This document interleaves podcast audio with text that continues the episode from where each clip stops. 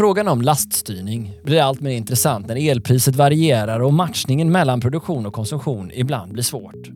Inte bara för kunderna, utan också för alla balansansvariga som ska försöka förstå hur priset som man utgår från på dagen före-marknaden kopplar till intradagmarknaden. Ja, ni hörde rätt. Det här blir en podd för alla er som är intresserade av aggregatorns roll och kopplingen till elnätens, värmenätens och elmarknadens utveckling. Björn Berg är VD på bolaget Engenic som har givit sig tusan på att hitta affären som gör att vi får tillgång till stora balansförmågor i energisystemet. Jag heter Niklas Sigholm och det här är Energistrategipodden. Björn Berg, VD på Engenic, varmt välkommen till Energistrategipodden. Men tack så mycket Niklas. Ja, vi kastar oss rakt in på det här. Engenic, vilka är ni och vad gör ni och vilka problem är det ni tänker att ni vill lösa? Då får man gå tillbaka lite i historien. Det här, det här var vintern 2010, 2011, när vi, eh, vi hade faktiskt ganska höga elpriser. Eh, relativt hur det är idag så är, var det ju eh, in, inget alls. Men, men för den tiden så var det väldigt höga elpriser. Det var ganska stor, ganska stor volatilitet på elmarknaden också. Samtidigt så hade vi eh, värmepumparna började ju slå lite grann och vi hade ett antal problem med att få värmepumpar att fungera bra eh, liksom hemma. Det, regleringen är i princip från 50-talet fortfarande i, när du köper en värmepump idag. Man har en värmekurva och sådana saker som inte kan ta hänsyn till eh, när du passerar noll grader. Du tar inte hänsyn till en massa väderparametrar och sådana saker. Så det blir ju liksom en ganska dålig reglering i ett hus, eh, trots att det finns alla möjligheter att göra det. Och Samtidigt så kommer hela IoT-revolutionen, så det här är liksom flera olika saker som skapar liksom en, en korsning här. Eh, och där så fanns ju idén då att utnyttja Internet of Things för att också plocka in fler parametrar för att hantera huset bättre. Och på det kom ju det här med flexibilitet då med energimarknaden som en brev på posten. Därför vi fick reda på väldigt mycket hur mycket kan ett hus avstå energi vid vissa tillfällen utan att du får en komfortförlust. Men jag tänker, du är ju entreprenör. Det måste ju varit någonting du blev personligt förbannad över för att sätta igång en sån rörelse. Det innebär att starta ett helt företag. Alltså det, det här var ju också en, en, en, lycklig slump kan jag säga. Jag hade ju byggt hus och, och när jag byggde hus så inser jag att det är den dyraste investeringen jag gör i hela mitt liv. Samtidigt så köpte jag en ny bil som har centrallås, allting är ihopkopplat, allting sådana saker. Kostar, kostar en tiondel jämfört med eh, vad huset kostar.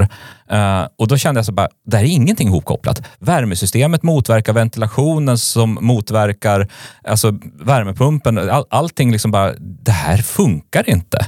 Då vet, huset vet inte om jag är hemma eller inte. Och då kommer vi in på din bakgrund som styr och reglerar ingenjör? Ja, det är faktiskt en kombination. En sak jag inte har sagt till dig Niklas, det är också att innan jag blev system och regleringsingenjör så jobbade jag på Klimatlaboratoriet på Statens institut för byggnadsforskning. Så jag har också jobbat med inomhuskomfort väldigt mycket. Och, och, väldigt rolig sak. Det var, det var nog ett av de roligare jobben jag har haft faktiskt i det sammanhanget, att sitta där. Men min chef var psykolog och han var en av de som, som då på 80-talet, för det här är på 80-talet, som skapade den internationella standarden för inomhuskomfort, ASHRAE-standarden. Och jag fick lära mig otroligt mycket om psykologi och teknik i det sammanhanget. Men säg något om det. Vad, vad är inomhuskomfort? Inomhuskomfort är en helt eh, eh, subjektiv eh, känsla du har. Och den beror på en massa saker. Det beror på ljustemperaturen i din belysning. Den beror på hur trevligt du och jag har. Det beror på eh, luftflöden, den beror på sol, den beror på var kommer jag ifrån? Kommer jag från ett kallt eller varmt eh, klimat innan? Och så vidare. Vad har jag för kläder på mig? Hur nära sitter vi varandra? Alltså, jag har inte ens börjat prata temperaturen. Nej, uppenbarligen. Och, och då eh, kopplar man ihop det till att det fanns en hel del att göra med temperaturen som vi kan då påverka utan att du och jag för den delen eh, uppfattar att vi egentligen har en försämrad eller ändrad komfort. Ja, därför att eh, och det som vi som människor är känsligare för är undertemperatur än övertemperatur. För det första. Det vill säga vi klagar när det blir kallt, men vi klagar inte lika snabbt när det blir varmt, för varmt. Då ska det bli mycket för varmt. Men det räcker med att det blir ganska lite för lite kallt. Eh, så att, att, att jobba med de här parametrarna, det, det vet ju liksom normalt sett när de installerar en värmepump att ja, men eh, jag drar upp värmekurvan lite extra för då kommer inte kunden att klaga, utan då kommer de ha bra inomhuskomfort för att de får inte de här undertemperaturerna. Men att dra upp temperaturen lite extra, det är ju en energiförlust. Men eh, hur, hur började du tänka kring potentialen kring det här problemet du hade först i din egen villa? Alltså, grejen var ju att jag var ju mitt i en karriär och hade ett vd-jobb och, och sådana saker. Och sen så blev jag affärscoach, jag sålde mitt IT-bolag. Och då, som affärscoach på Uppsala Innovation Center, så steppade in tre studenter som ville göra någonting åt det här. Och då kände jag liksom den här idén som jag haft i byrålådan, den vill ju de göra. Så det var liksom bara, nej men det här ska vi göra tillsammans. Eh, så det var så vi startade Engenic för 14 år sedan. Men jag tänker också att eh, just hur mycket det faktiskt gick att påverka av den konsumtionen som ditt hus hade. Mm. Som du kunde göra och du sen skalade det här till vad produkten skulle kunna ge marknaden. Mm. Hur formades den insikten och vad vet ni idag? Ja, det tog lite tid, men vi, vi hade turen, eller skickligheten, jag vet inte jag och Anders, min kollega, tillsammans med studenterna, vi, vi sökte några bidrag från Vinnova. Vi sökte ett projekt på Energiforsk, eller Elforsk som det hette på den tiden, för att testa den här idén. Hur mycket, för att ta reda på hur mycket kan man förbättra det här? Hur mycket kan man spara? Hur mycket flexibilitet finns det i ett hus? Eh, så vi började ju med 20 villor i Vallentuna eh, på dåvarande elverket. Och det är faktiskt flera av de kunderna som fortfarande kör våra system med belåtenhet. Och det var där vi började liksom insikten att vänta nu, det finns en miljon värmepumpar i Sverige. Så att även om man tycker att en villavärmepump är väldigt lite så blir en miljon värmepumpar väldigt mycket för hela energisystemet. Och det var där någonstans i den korsningen att göra någonting för det lilla men göra det i massskala som är vår affärsidé. Så det var där vi var. Hur mycket effekt är det som sitter i värmepumpar i Sverige? Vet du det? Under vinterhalvåret, så bara i vattenburna värmepumpar, för det har vi bäst koll på. Vi håller på nu med luft, luftvärmepumparna också, men de har mycket mindre förmåga än vad vattenburen värme har. Eh, så ligger det ungefär under de kallaste dagarna någonstans mellan 3 och 5 gigawatt i flexibilitet i en, en svensk villavärmepump om man adderar upp de villavärmepumpar som finns i Sverige. Ja, mer än 10 procent av, av hela maxeffekten i landet. Ja, så är det. Och det, vi vart ju förvånade själva över den siffran, men vi bekräftar den hela tiden för vi ser hur mycket effekt vi kan avstå. Och det här är, du, det är klart att du kan inte göra det någon lång tid. Olika hus eh, kan också göra det här olika länge. Har du en betongplatta med golvvärme så kan du avstå kanske 12 timmar medan har du ett gammalt trähus med radiatorer kanske du kan avstå i två timmar. Och det är det som vi insåg att varje hus är väldigt unikt. Så ska vi göra det här så måste vi också skapa det här, eh, den unika regleringen för varje förmåga. Men aggregerat så kan man säga att i snitt så får vi de här siffrorna. Två timmar är ju inte heller lite. Nej. Om man tänker på hur topplastkurvan ser ut på morgonkvisten en vardagsdag så är det inte så att den sträcker sig i fyra timmar, utan det är ju snarare två. Ja, precis. Och dessutom är det så att genom att ha systemet så att du kan du växla. För du behöver inte, du behöver inte återta den här energin på en gång heller. Det kan du vänta med ett antal timmar. Eh, du kanske behöver sätta igång värmepumpen till säga, sin normala funktion. Men då kan du ju växla så att du har en kundgrupp som, som avstår först. Sen har du eh, när toppen är som värst, då har du som flest som avstår och sen så har du de som kan avstå längst, de hänger kvar på slutet. På det sättet så kan vi faktiskt bygga bort toppen mycket smartare än med hjälp av en marknad där du har ganska fyrkantiga bud. Där du ska ta bort så här många megawatt under en timme eller 15 minuter eller vilken marknad du nu är på. Och det är skillnaden, att vi kan göra det här mycket mer dynamiskt. För två ingenjörer som dessutom är energinördar som dig och mig så är ju det här fantastiskt och vi tänker wow, vilken potential. Hur, hur har strategin sett ut för att få med er alla andra som kanske tänker på andra saker på sin fritid än, än energi? Och där kommer ju den här psykologerfarenheten. Liksom, men det jag lärde mig, det var ju att ska man göra det här, då måste man få med sig människorna.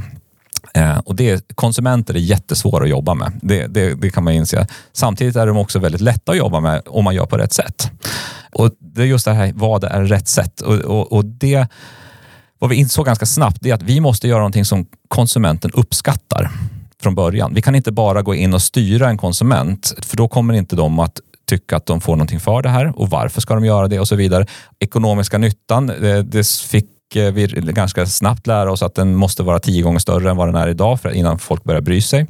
Eh, så att då måste vi jobba med andra parametrar. Så vi sa att ja, men, det här är inte i första hand för flexibilitet. Det här är för att du ska få komforten. Du får en förbättrad inomhusklimat. Du får, en, eh, du får kontroll över ditt värmesystem, vilket många kände frustration över. Vi gjorde väldigt många kundundersökningar i början för att titta på vad är det folk är frustrerade över sitt värmesystem. Och det är väldigt mycket att jag förstår det inte. Jag vill ha 21 grader. Men det är någon värmekurva där jag ska sätta 1,2 eller 1,5 på, på stegringen. Vad betyder det? Alltså, vi som ingenjörer fattar ju det där. Men, men, och leker med det. Och leker med det. Men, men den gemene man, de vill ha 21 grader. Så då sa vi, vi ska göra en app där det du kan göra är ställa in din temperatur. Och Sen ska vi ta hand om allting bakom. För om, om du får din leverans av det du faktiskt vill av din energi och ditt värmesystem, då kan ju vi göra vad vi vill bakom. Så länge vi levererar det till dig. Men var det inte så först, om jag minns rätt, för jag har haft fördelen nu också jobbat så länge i branschen, att jag har följt det sen mer eller mindre start, att ni först försökte jobba genom energibolagen, men att ni går mer direkt mot slutkonsumenten nu. Har, det, har, det, har ni provat olika strategier och hur har det där sett ut? Ja, eh, dels så var det ju så här att eh, efter 2010-2011 så vart det ju, man kan säga vindstilla eller dunkelflaut om man ska använda ett sånt uttryck i energibranschen eh, när det gäller elpriserna. Det var noll variation. Det var väldigt låga priser under ungefär tio års tid. Det innebär ju att, att intresset för det här från energibolagen på elsidan var ganska lågt. Samtidigt så upplevde, eftersom det var så låga elpriser så var det ju väldigt lönsamt att investera i värmepumpar. Fjärrvärmebranschen däremot upplevde ju en ganska hård konkurrens från värmepumparna samtidigt. Det var mycket diskussioner om varför ska jag installera fjärrvärme på, den, på min villa för när det är mycket billigare att ha en värmepump och dessutom blir jag inte beroende av ett bolag. Den typen av, av eh, resonemang var väldigt vanligt då. Så då gav vi oss in på fjärrvärmebranschen och jobbade väldigt länge med fjärrvärme och det gör man genom energibolagen. Eh, så att då jobbade vi väldigt mycket med energibolagen. Vi är ju tillbaka nu eh, tack vare ska jag säga, energikrisen. Eh, vi upplevde en enorm efterfrågeökning hösten 2022. Och den levde, alltså vi hade ju en, en backorder situation fram till förra sommaren. Vi hade som mål som företag att försöka ta bort all backorder fram innan vi gick på semester i somras och det lyckades vi med efter väldigt mycket slit. Jag, jag har ju följt er som sagt och det har ju varit lite liksom, rak kurva så att säga, ingen, ingen hockeystick de tidigare åren och så helt plötsligt hände då 2022 och tittade man på um, er kvartalsredovisning, eftersom ni ju är börsnoterade, så kan man se att er omsättning ökade med 158 procent jämfört med året innan som också var rekordår. Hur har det varit att, gå igenom det? Det kan vara intressant att få ett perspektiv. Alltså, eh, alla vill ju ha tillväxt, men, men eh, man får ju se upp vad man önskar sig, för helt plötsligt så får man ju det. Eh, och det har, det har varit, alltså få den tillväxten så plötsligt som organisation, ganska relativt litet bolag och dessutom en, en komponentbrist i världen så har det varit en jätteutmaning. Det har varit otroligt slitsamt för hela organisationen under det här och de har gjort ett fantastiskt jobb för att försöka lösa det här. Att bara, bara hantera kunder från vår supportavdelning har ju varit ett jättejobb med alla som, var är mitt system? Var, när får jag mina grejer? Den typen av saker och hantera kunderna helt enkelt har varit ett jättejobb. Men sen också hantera leverantörer och hantera den egna organisationen. Vi har ju fått växa utan att så att säga tänka nu måste vi tänka och det är det vi har gjort sedan i somras. Det är liksom, nu, nu är det liksom konsolidering av den här verksamheten. För nu, och alla tycker att det är jättelugnt nu.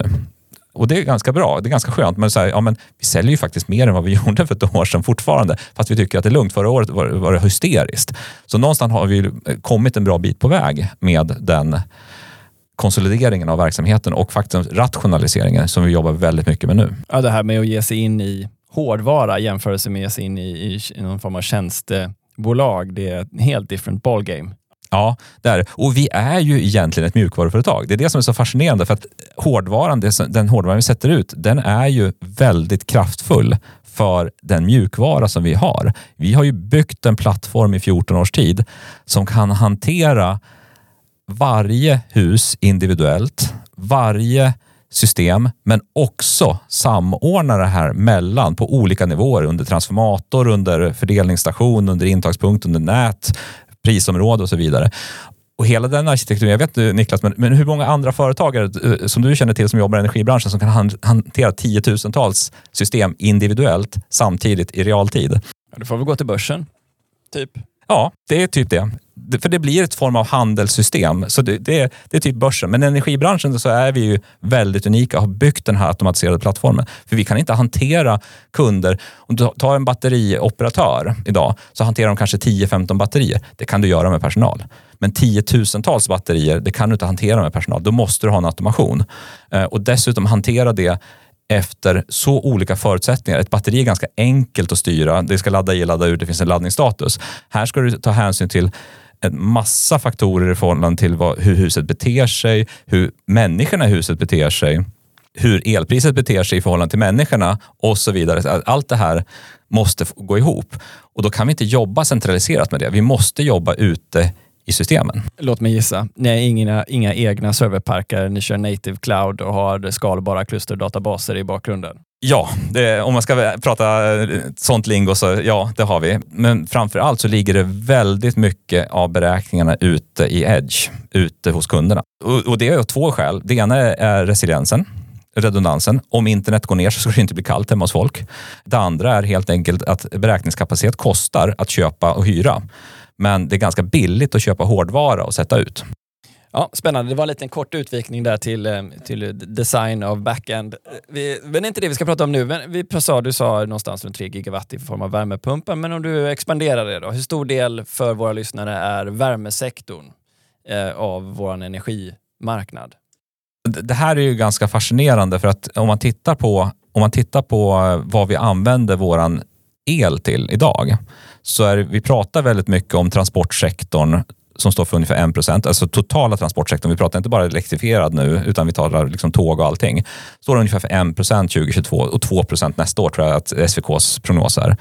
Den pratar vi jättemycket om. Vi pratar också om, om det här med batterier. Vi pratar väldigt mycket om ny industri och hur mycket de kommer att ta. Ja, totalt, om vi pratar alla de här nya sakerna, så är det inte så himla stor andel av vår förbrukning. Det som däremot hela tiden i de prognoser som är, är den totalt dominerande energiförbrukningen eller elförbrukningen vi har, så är det ju eh, våra fastigheter, bostäder, industrifastigheter, eh, servicefastigheter, all den här servicesektorn, den står ju för majoriteten av vår elförbrukning. Ändå så är det är väldigt lite fokus på den sektorn. Jag tänker bara på transportsektorn. Den spås ju ändå bli väldigt mycket större, uppåt än 20 terawattimmar när den är fullt elektrifierad. Ja. Men du menar det vi är, där vi är idag, bara så jag förstår jämförelsen ja. du gör. Och det kommer att ta innan vi är uppe i, i de terawattimmarna. Och hur mycket energiförbrukning kommer vi ha vid den tillfället? Ja, men då fattar jag. Men okej, okay, så vi är alltså inne på ett av de absolut största delarna av energiområdet. Eh, hur mycket, om vi säger så här då, givet av vad du förstår just nu, vad är potentialen? Hur mycket skulle vi kunna flytta eller eventuellt spara? Och vad är förutsättningarna för att komma dit? Alltså, det här är en väldigt intressant fråga. för Vi räknade ut, förra vintern så kom det ut väldigt mycket statistik om hur mycket vi förändrade vårt beteende. Uh, och den, den förändringen av beteende pratade vi pratade kilowatt och kilowattimmar väldigt mycket. Hur mycket vi drog ner. Det var ju mycket förbrukningsdämpning och inte energieffektivisering. Man måste skilja på de två. Eh, men den förbrukningsdämpningen går att omvandla till energieffektivisering med ganska små investeringar. Och då måste vi räkna ut hur mycket pengar betyder det här för AB Sverige? Och det var det jag satt, jag satt på ett seminarium med, med Fossilfritt Sverige. De pratade om de här siffrorna. Och så bara så här, men hur, vad betyder det här i pengar? Vi måste ju omvandla det här i pengar. För det är det, det, är det enda som betyder någonting. Så jag började plocka hem statistiken från eh, SCB och från Svenska kraftnät eh, och titta på Energimyndigheten för att se, okej, okay, om vi omvandlar det här i pengar, hur mycket betyder det? Och då visade det sig att förra vintern, man ska komma ihåg att vi gav ut eh, tillbaka från de här trängselinkomsterna från SVK gav vi tillbaka 47 miljarder till elanvändarna. Men vad svenska folket gjorde tillsammans hade ett värde på 96 miljarder. Så vi, vi, vi, plockade alltså ut dubbelt så mycket pengar genom att dra ner vår förbrukning och flytta vår förbrukning till timmar eh, där det fanns gott om, om, om lågprisel, men också att vi förbrukade mindre el eh, överhuvudtaget. Alltså både det att vi behövde mindre el, men också att det ledde till effekten att all annan el också blev billigare. Precis. Eh, det här fanns ju en energiforskrapport som talade om, och jag, jag, gjorde en ganska förenklad beräkning och jag pratade med energiforskare om hur kan jag tolka den här? För att de hade ju liksom, hur mycket ska man dra ner för att det ska halvera priset och så vidare. Och vi hamnade ju faktiskt på en, en prissänkning på 37 procent i SE3 och SE4. tack vare förbrukningsdämpningen och flytten av elen när jag började räkna på det här. Men det som också är intressant är att vi ökade vår elexport med 9 miljarder tack vare det här. Och det är också en intäkt för Sverige som vi inte hade haft annars. Så totalt så har ju vi tjänat jättemycket pengar på att bara göra det här. Och vad skulle det kosta att nå den här investeringen med energieffektivisering? Ungefär en 4-5 miljarder. Okej, men om det du säger nu stämmer så är det ju häpnadsväckande siffror för de är ju så enormt stora i sitt sammanhang.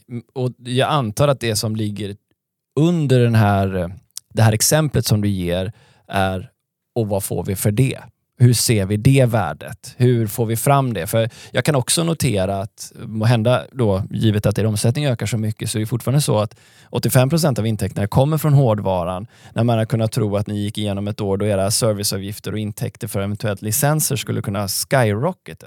Förklara varför det inte är så. Vad är det vi missar? För det första är det väldigt svårt att ta betalt för de här typerna av tjänster. Vi jobbar väldigt mycket på det. Vi ökar våra eh, serviceintäkter ganska mycket också. Men det kommer ju efteråt. För när hårdvaran växer så mångdubbelt så kommer ju serviceintäkterna kommer ju eftersläpande. Men de kommer ju år efter år. Men det är en väldigt intressant fråga du ställer Niklas. Och jag, jag funderade på hur, hur mycket alltså våra kunder under 2023 sparade ungefär 100 miljoner kronor på ett år. Vår kundbas ja, då har jag räknat lågt, så någonstans 100-150 miljoner. Det, det, var vad, vi, vad våra kunder sparade i reda pengar med våra produkter. Att jämföra det med, du sa ju vi är börsnoterade, vi har ett börsvärde på 66 miljarder, äh, miljoner. Alltså, du förstår, någonstans så finns det en ganska stor skillnad mellan vad vi, vilket värde vi skapar som bolag och vad, hur eh, marknaden värderar, värderar oss som bolag i sammanhanget. Och den, den kan man ju fundera över hur, hur den ser ut. Men det känns som vi kommer tillbaka till den här frågan om energieffektivisering. Den om hur mycket det skulle kosta oss och vad potentialen för energieffektivisering är kontra att vi lägger pengar på andra saker som kanske inte ger samma bang for buck som just energieffektivisering. Du, du är inne på det här igen. Var, var, lägger vi pengarna för att få mest värde givet den utveckling vi ser av energimarknaden? dels det, ja du förstår helt rätt. Eh, men dels det, men sen finns det en, en tidsaspekt på, eh, på det här också. Därför att vi har väldigt bråttom i den här omställningen av två skäl. Det ena är därför att den händer nu. Det andra är för att den måste hända nu. Eh, därför att vi har en klimatfråga som vi måste lösa. Och där ser vi ju att energieffektivisering är den snabbaste vägen den är, den är både billigast och snabbast till att vi faktiskt kan lösa det här på kort sikt så att vi köper oss tid. Så tittar man på bara potentialen i svenska villor då har jag inte tagit med liksom alla stora fastigheter. Bara potentialen i svenska villor skulle i princip köpa oss tio år. Ja, det är ju fantastiskt, tänker jag. Men då kommer vi tillbaka till de ekonomiska incitamenten och marknadens struktur för att ge incitament för att pengarna också ska allokeras rätt som det verkar vara ditt argument här. Eller min fråga till dig blir, okay, idag har vi en day-head-marknad som sätter ett pris upp till 36 timmar innan. Eh, och så kommer ni in då eh, när ni märker vad priset blir och vilken förflyttningsförmåga kunden har mycket närmare själva drifttimmen. Däremellan finns det ju en, en, skillnad för dels så vet man ju inte hur mycket ni kommer justera innan, vilket innebär att priset på marknaden inte påverkas av det, eller borde den göras? Eh, och dels är det ju frågan om vilket värde ni får ut av att ni faktiskt flyttar den här energin när den väl kommer till dagmarknaden här har vi ett grundläggande problem för framtiden. Ska säga. Och vi kan inte skylla på marknadsutformningen som den gjordes 96, för att den var ju gjord efter hur marknaden såg ut då. Eh, det fanns ingen flexibilitet i konsumentledet helt enkelt. Vi hade nät som klarade av all kapacitet, så det fanns inga problem med det heller. Den marknadskonstruktionen var rätt då, men den är inte rätt idag. Och det är det som är liksom min poäng här, därför att det är precis som du säger, när du sätter ett elpris och sen har du en väldigt stor mängd kunder som reagerar på det priset och flyttar sin förbrukning efter det satta elpriset, då kommer det priset inte att representera det verkliga värdet för den timmen.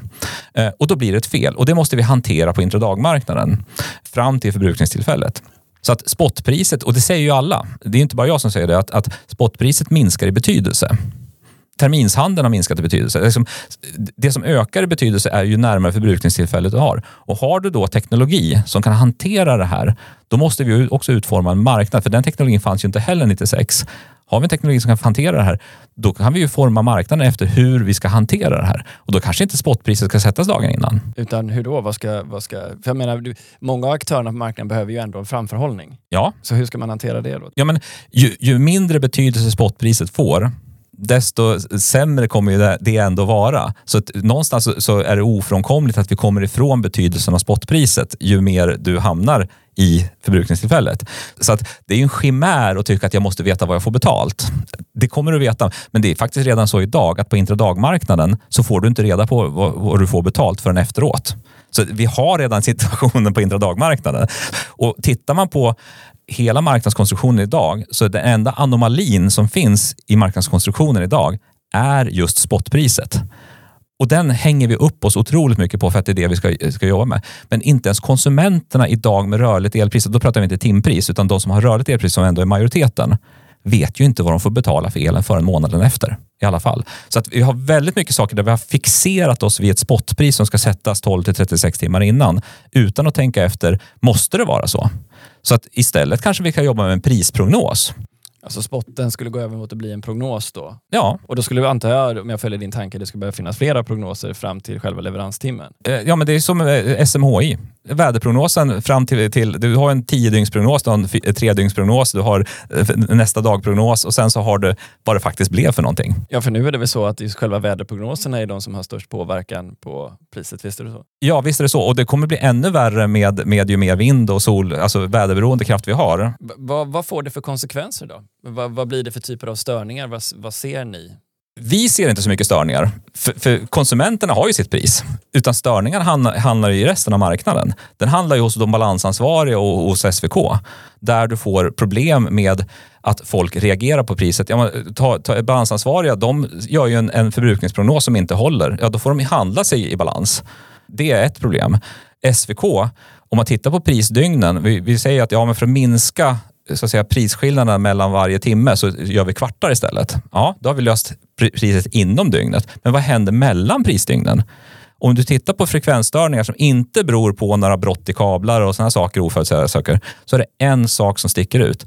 Och det är att prisprognosen mellan dygnen har varit felaktig på grund av att ett lågtryck har kommit tidigare eller senare som gör att folk har, har, har fått en väldigt stor prisskillnad klockan 00.00.00 vilket gör att folk väntar med att ladda elbilen till 00.00.00 vilket gör att värmepumparna kommer att köra 00.00.00 och ser du frekvensstörningarna, framför allt när priset sjunker vid midnatt så ser du att det har flera gånger varit så att vi kommer utanför grönt område på SVK på grund av prisförändringarna. Inte på grund av andra saker i systemet. Det här är ju fascinerande. För jag tänker också att eh, det är ju så att många av de aktörerna som är på day ahead-marknaden, de är ju inte heller så rörliga. De justerar ju sig nödvändigtvis inte med prisnivåer eller sin last eh, och produktion på intradagmarknaden än fullt ut, vet jag. Vilket innebär att om man nu drar ner konsumtionen mycket så får det ju inte den effekten på priset som det borde haft. Vi tog upp ett exempel från Finland den 5 januari, ja, när vi hade podd här tidigare. Då det var tydligt att man, konsumenterna blev blåsta på konfekten som vi kallade det då. För man justerade ner efterfrågan. Efterfrågeförstörelse var det väl mycket då för att det var 21 kronor tror jag topppriset på. Men det landade egentligen i ett effektuttag som var lägre än dagen innan då priset var väsentligen lägre än de 17 kronor som det slut blev. Det här är ju fascinerande för då får ju, då antar jag att dina kunder då hamnar i samma situation. Ja, alltså, så är det. För någonstans måste de här pengarna tas ut och det är ju på kunden. All, alla fel kostar, vilket gör att det måste tas ut och det är bara en som betalar. Det är konsumenten. Alltid. Så systemet bygger på att konsumenten betalar. Och då har du ju liksom flyttat över hela risken till konsumenten, men, risk, men, men, men konsumenter får inte vara med och hantera den. Men det här fattar ju inte kunden, eller? Nej. Och, och då, för jag tänker att det hade kunnat vara en sak om kunderna fattade det här och då ställde krav på marknaden om att bli tillräckligt belönade. Men nu finns det ju jättestora aktörer med väldigt tydliga incitament att behålla as is som det är idag. Ja, så är det. Eh, och där måste, måste vi förändra vår syn på konsumenten till att inte vara bara en konsument utan vara en, jag brukar säga energisystemmedborgare där vi samarbetar för att lösa den här, det här systemet. För då kan vi faktiskt minimera kostnaden, samhällskostnaden för det här. Och då måste vi tänka annorlunda än vad vi gör idag på energimarknaden. Och det är det jag menar är våra största problem med det här. Det är att vi, vi är fast i en gammal konstruktion och så försöker vi lappa och laga den. Och då blir det lite grann av ett kråkslott istället för att vi faktiskt, okej, okay, det är kanske är bättre att riva och bygga nytt. Har du någon klar idé? Hur ser du det här framför sig? Vad behöver hända? Ja, framförallt så tror jag att vi behöver ha en mer dynamisk prissättning. Eh, det tror jag definitivt. Sen kommer alltid finnas olika typer av handels eh, produkter på energimarknaden som behövs för, för att det finns olika horisont. Jag menar, du, du kommer fortfarande ha PPA-avtal, du kommer fortfarande ha den typen av avtal och det ska du ha. Det är ju inte, det är inte majoriteten av volymen som handlas över spotpriserna heller idag. Nej, så är det ju. Men då, då för du alltså efter att jag menar, det finns aktörer och förmågor på marknaden som vi kanske ändå måste ha en dispatch för. Som vi måste kanske ha någon form av eh, möjlighet till prissäkring för. Det är det du säger nu Absolut. Också. Men vad är kombinationen då? Vad är, Nej, men kombinationen är ju för det första att, att bjuda in konsumenterna på marknaden. Idag handlar du via en eller två proxy. Det finns ju, du som konsument kan inte gå in på spotmarknaden och handla el. Du kan inte gå in på de olika reglermarknaderna, inre dagmarknaden och handla. Det gör du via en, en elhandlare som gissar hur du kommer att konsumera. Och då, då, blir det som viskningsleken, det blir ju fel på vägen att eh, hantera det här. Om jag istället som konsument kan bjuda in och säga att om det priset blir för dyrt den timmen, då vill jag inte köpa det. Men jag måste ju köpa det inom det här dygnet, så jag vill köpa det den timmen om det priset är lägre. Den typen av budgivning finns inte idag på spotmarknaden. Men det skulle kräva någon helt annan typ av infrastruktur ju, om du skulle släppa loss det. Istället för att du har balansansvariga som tar hand om en hel portfölj och dess profilfaktor så ska du låta in enskilda fastighetsägare göra det direkt mot marknaden. Eller att du har folk som, äh, som aggregerar ihop det, har system för att kunna hantera det här. Ja, det är där ni kommer in. Ja, så det, det är precis det det handlar om. Att, att istället för att jobba med att gissa, jobba med att okej, okay, så här jobbar vi med en prognos med en förbrukningsprognos som också inkluderar den här flexibiliteten i hur jag kan flytta min förbrukning med elbilsladdningar, med batterier, med, med, värme och så vidare i systemet. Och sen jobbar du med det in på marknaden, på, på, antingen på day ahead eller jobba med prisprognoserna säga att, och leverera då en, en lastprognos. Men det, det, kräver ju också att när du har, har satt priset, när du än sätter priset, och det är därför jag börjar fundera på om det kanske inte är innan du ska sätta priset riktigt, för det kanske inte är möjligt, så är det ju så att då måste ju konsumenten hålla den förbrukningsprofilen som de har lovat. Men det är ungefär som att tala om för en, en villaägare att ja, du får inte förbruka el den timmen för nu har du lovat att inte förbruka el den timmen. Och den politiker som faktiskt kommer att lagstifta eller besluta om en marknad som styr när eh, konsumenter, slutkonsumenter ska få förbruka sin el. Den politikern vågar påstå begår nog politiskt självmord för att det, det är, kommer att ses som en, en begränsning för eh, medborgaren. Men mellan dig, konsumenten och den här politikern sitter det ju Svenska kraftnät. Jag antar att du har tagit upp det här jag tror att, att det är väldigt många som fortfarande, men så har det ju aldrig fungerat. Nej, men så kommer det inte att fungera. Hur det har varit bakåt, vi, vi, vi får inte det finns en, en ganska stor ovilja mot en förändring i energisystemet helt naturligt för att det är den viktigaste infrastrukturen vi har. Så vi måste vara rädda om den. Vi får inte göra för mycket experiment med den. Det måste vi komma ihåg också att det är inte en, en lekstuga det här. det är allvar. Eh, men däremot så måste vi faktiskt se till att, att om vi inte rör oss så kommer att någonstans hela alltihopa haverera.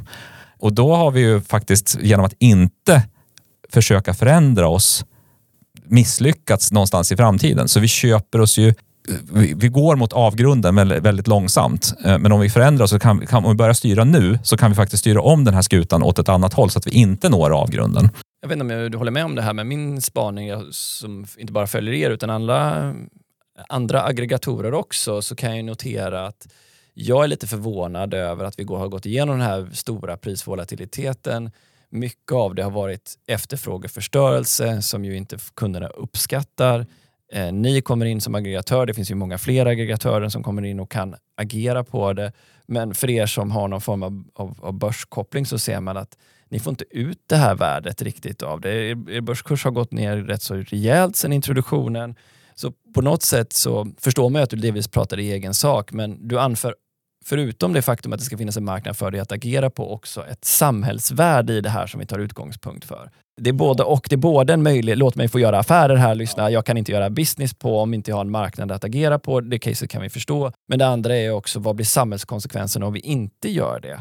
Det finns också med som ett... Eh, ja, och det där är ganska intressant för att vårat, eh, vårat första, alltså värderingar internt i, i företaget, vi har ju, jobbar ju som alla andra bolag med, med lite värderingar och, och sådana saker. Och vår första och främsta värdering är samhällsnytta. Vi ska tjäna pengar genom att göra samhällsnytta. Det här genomsyrar våran, eh, våran affär kanske lite naivt, för det finns pengar att tjäna på att jobba med arbitrage och jobba med spekulation och sådana saker.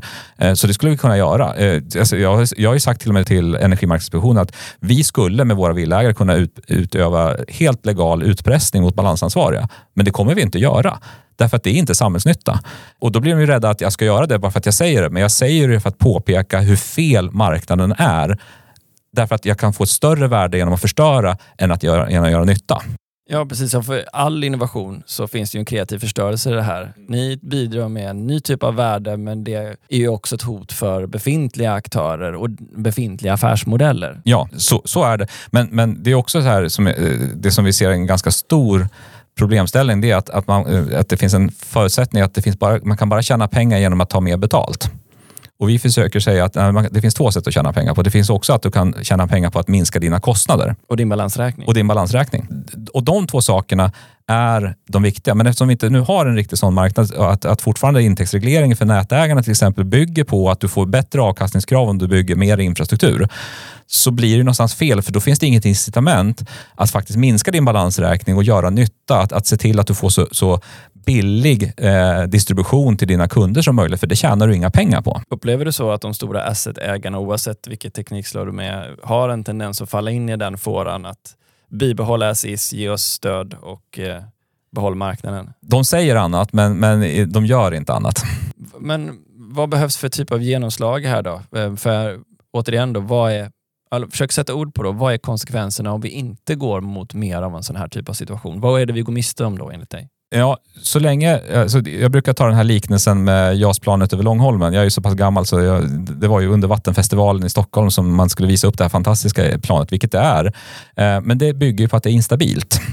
Och hela, och det, vilket gör det också väldigt, väldigt eh, agilt. Eh, så det är en väldigt eh, bra liknelse tycker jag. Men då hade man inte tänkt på när man drog lite för långt i spakarna. Eh, piloten, han skulle göra den där tvära giren över Långholmen. Då klarade inte reglersystemet av att faktiskt hantera den stora rörelsen. Så då åkte planet i backen.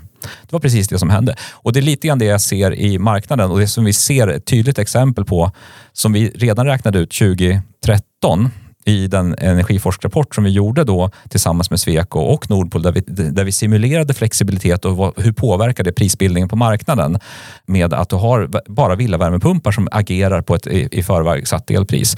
Och någonstans runt 100 000 villavärmepumpar i Sverige så kommer, eh, kommer det att eh, kosta mer för samhället än, än att göra nytta. Och vi är redan där. Och då pratar vi inte ens elbilsladdning och den typen av eh, saker som tillkommer. Så att problemet som är, och det, det, är det vi ser, det tydligaste exemplet vi ser av det, den här stiltjen under tio år gjorde att, att all, jag sa ja men det här kommer ju inte att hända. Tydligaste exemplet är ju nu Finland 4-5 januari där, som kostade finska elkonsumenter 1,7 miljarder för att man gjorde fel prognoser på grund av att man inte kunde förutse produktionen. Nu berodde det på fler faktorer än bara flexibilitet, ska man säga. Men det, det, det är ett tydligt exempel på att den här typen av prissättning kommer inte fungera när du har fler osäkerhetsmoment, fler störmoment. Och, så att säga, jag är ju för vind och sol och att vi ska ha ett fossilfritt energisystem. Men det är ju så att det är störningsmoment för resten av marknaden som vi inte upplever tidigare. Någonstans så tar ju reglerkraften i vattenkraften slut.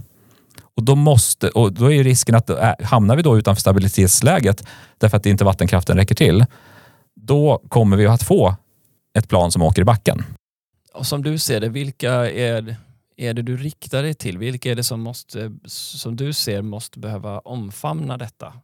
Ja, för det första så måste ju beslut, alltså lagstiftare måste omfamna det här. Det nummer ett. Alltså, vi förhåller oss till den lagstiftning som finns och då måste man förstå att energimarknaden måste reformeras eh, och det innebär ju en massa regler som måste ändras.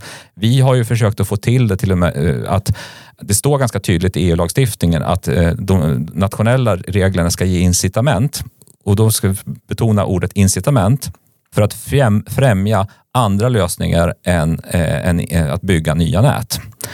Och eh, i Sverige så kommer man förhoppningsvis eh, att likställa den här typen av flexibilitet för att öka nyttjandegraden i nätet med infrastruktur.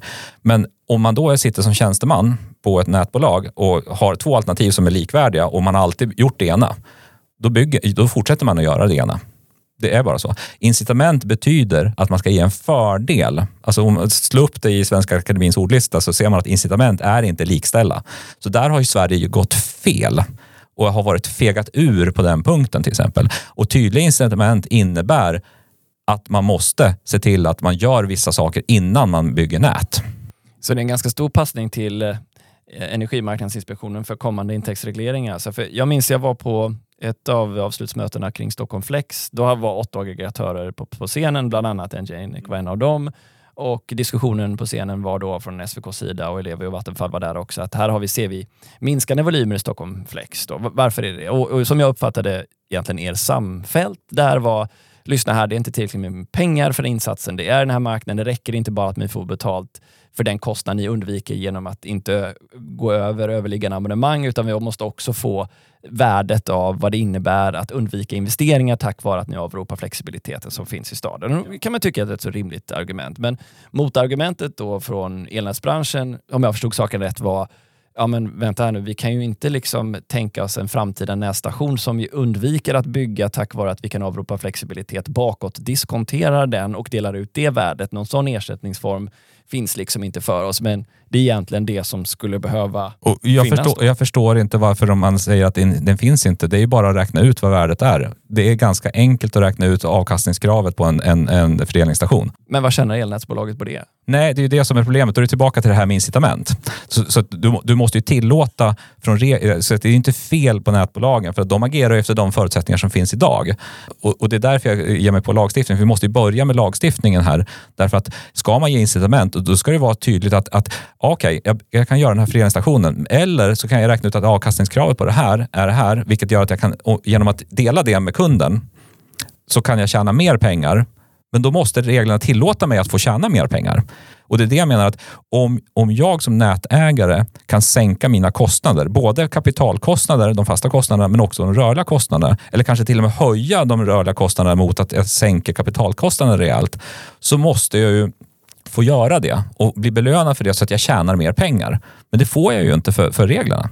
Men finns det även som du säger ett framtida hot här mot elnäten om man inte gör det här? För jag menar nu betalar vi i snitt, tror jag, om jag minns rätt från Nils Holgersson, en krona per kilowattimme överförd el för elnäten, vilket ju sett i relation till vad vi betalar för den faktiska elen vi konsumerar, det är ett väldigt högt pris. I vissa regioner i Sverige till och med 1,20. Det är ju också så då att vi ser en trend mot att en större och större del av din räkning faktiskt handlar om elnätsöverföringen och inte själva elkonsumtionen. Vart ser du det på väg någonstans? Det är en trend som har pågått ända sedan vi startade, sen, sen jag började titta på det här. Jag, jag, följer min egen elräkning. Jag är ju lite nörd på den punkten. Eh, så jag följer min egen elräkning. Hur stor andel av min elräkning är skatt, eh, moms, överföringsavgift, eh, elhandel och andra fasta påslag och så vidare som är liksom de här balanskostnaderna och så vidare. Och en väldigt tydlig trend, dels det är ju att den här kostnaden som jag inte kan påverka fastän jag har timpris ökar därför att obalanserna ökar, därför att den typen av, av säga, måste rättas till som slås ut på alla kunder idag. Så, så även om jag har timpris och, och, kan påverka min del och skulle kunna göra nytta så blir jag fortfarande drabbad av det. Vilket idag med dagens marknad så är det rätt, för jag kanske får betala för lite för det för att jag orsakar större skada än de som bara följer med strömmen, vilket vi försöker ändra på.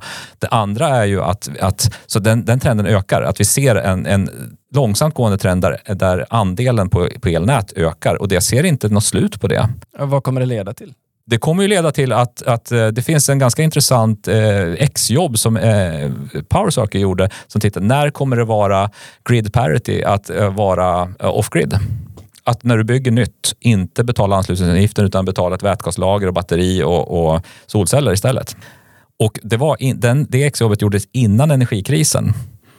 Och det var lite intressant för 2043 sa man var det grid parity innan energikrisen med de låga priser som var innan. För, för vem då? För en villaägare. Ja, det är lite svårt att tänka sig. Man vet ju nu hur dyrt det är att gå off-grid.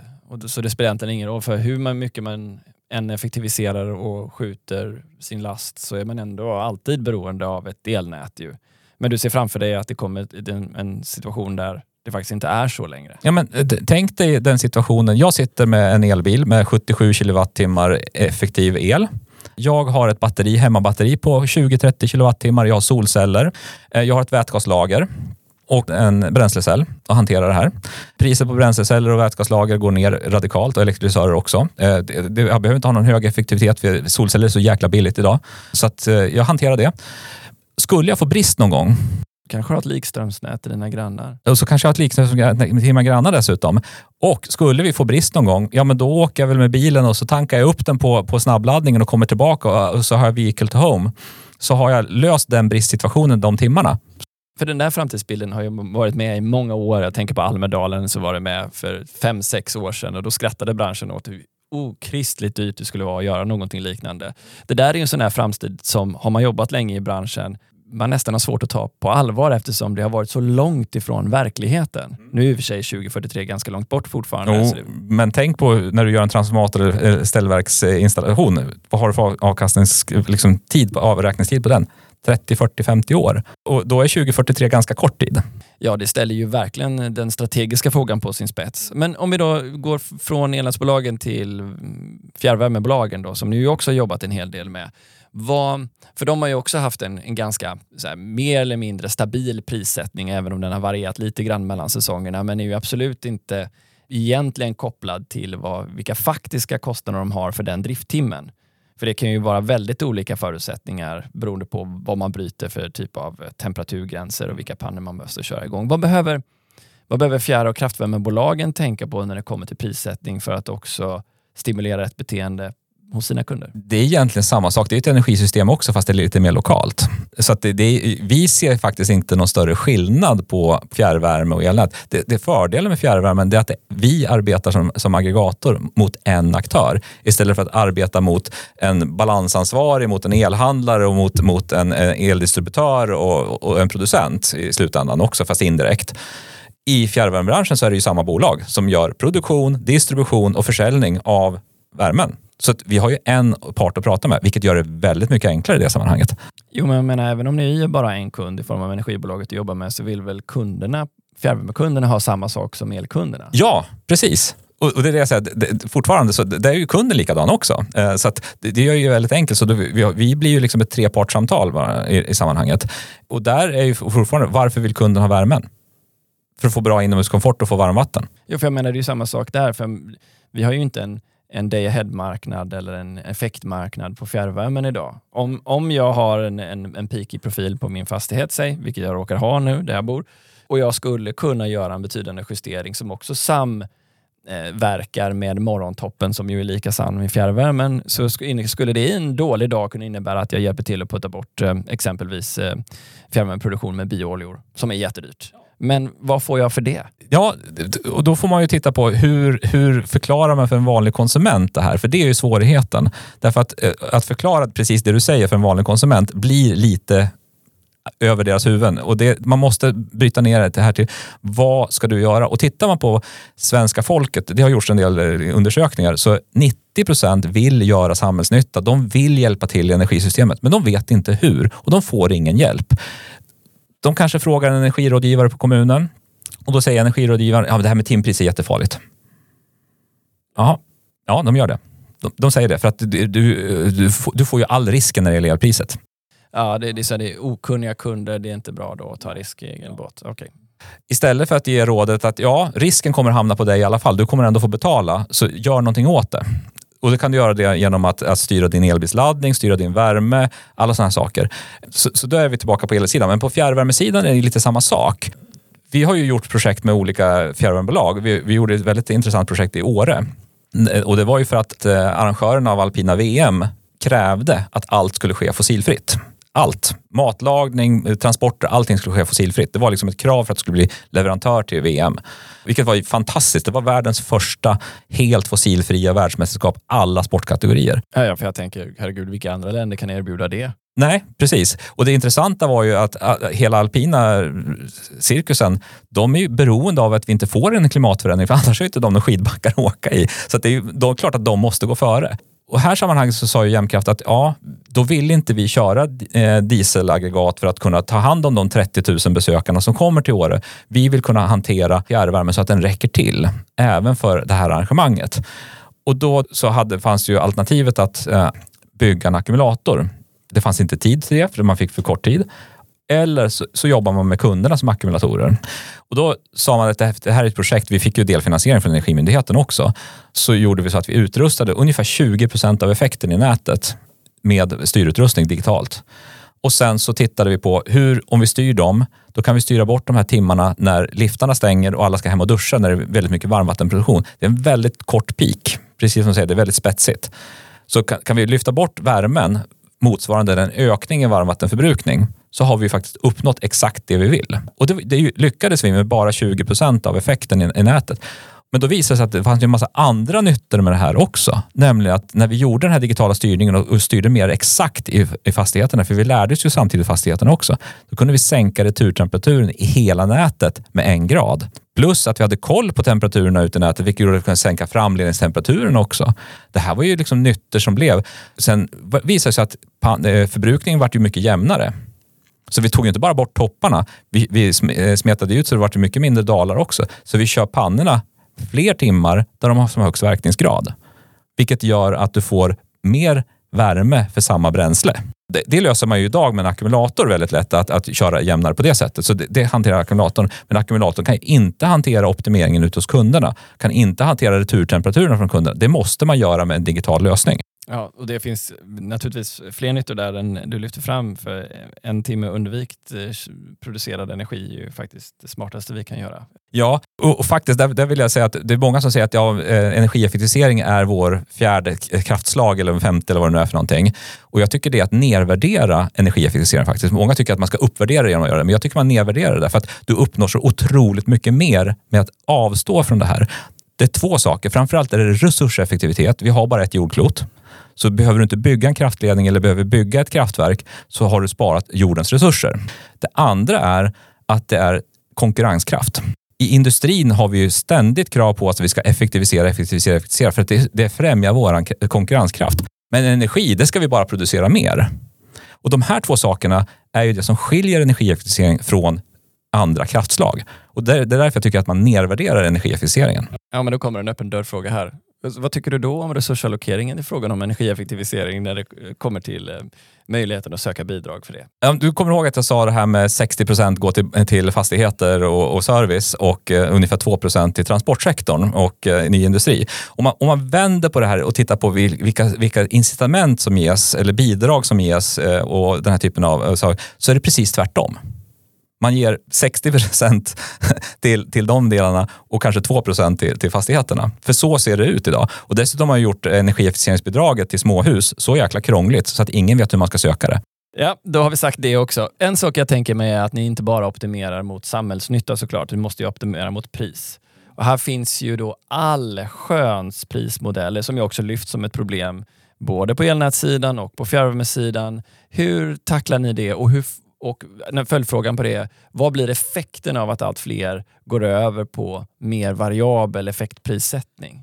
Nu, nu börjar jag så ordspråksmänniska igen, men, men eh, vägen till helvetet är kantat av goda intentioner. Och effekttariffen är en god intention för att den ska få kunderna att bli mer aktiva nu finns det, vi har ju deltagit i olika projekt och då har vi deltagit med, tillsammans med forskare på Uppsala universitet. De har också gjort ett annat projekt tillsammans med Ellevio där man har utvärderat effekttariffen till exempel i Älvsjö där man gjorde en test.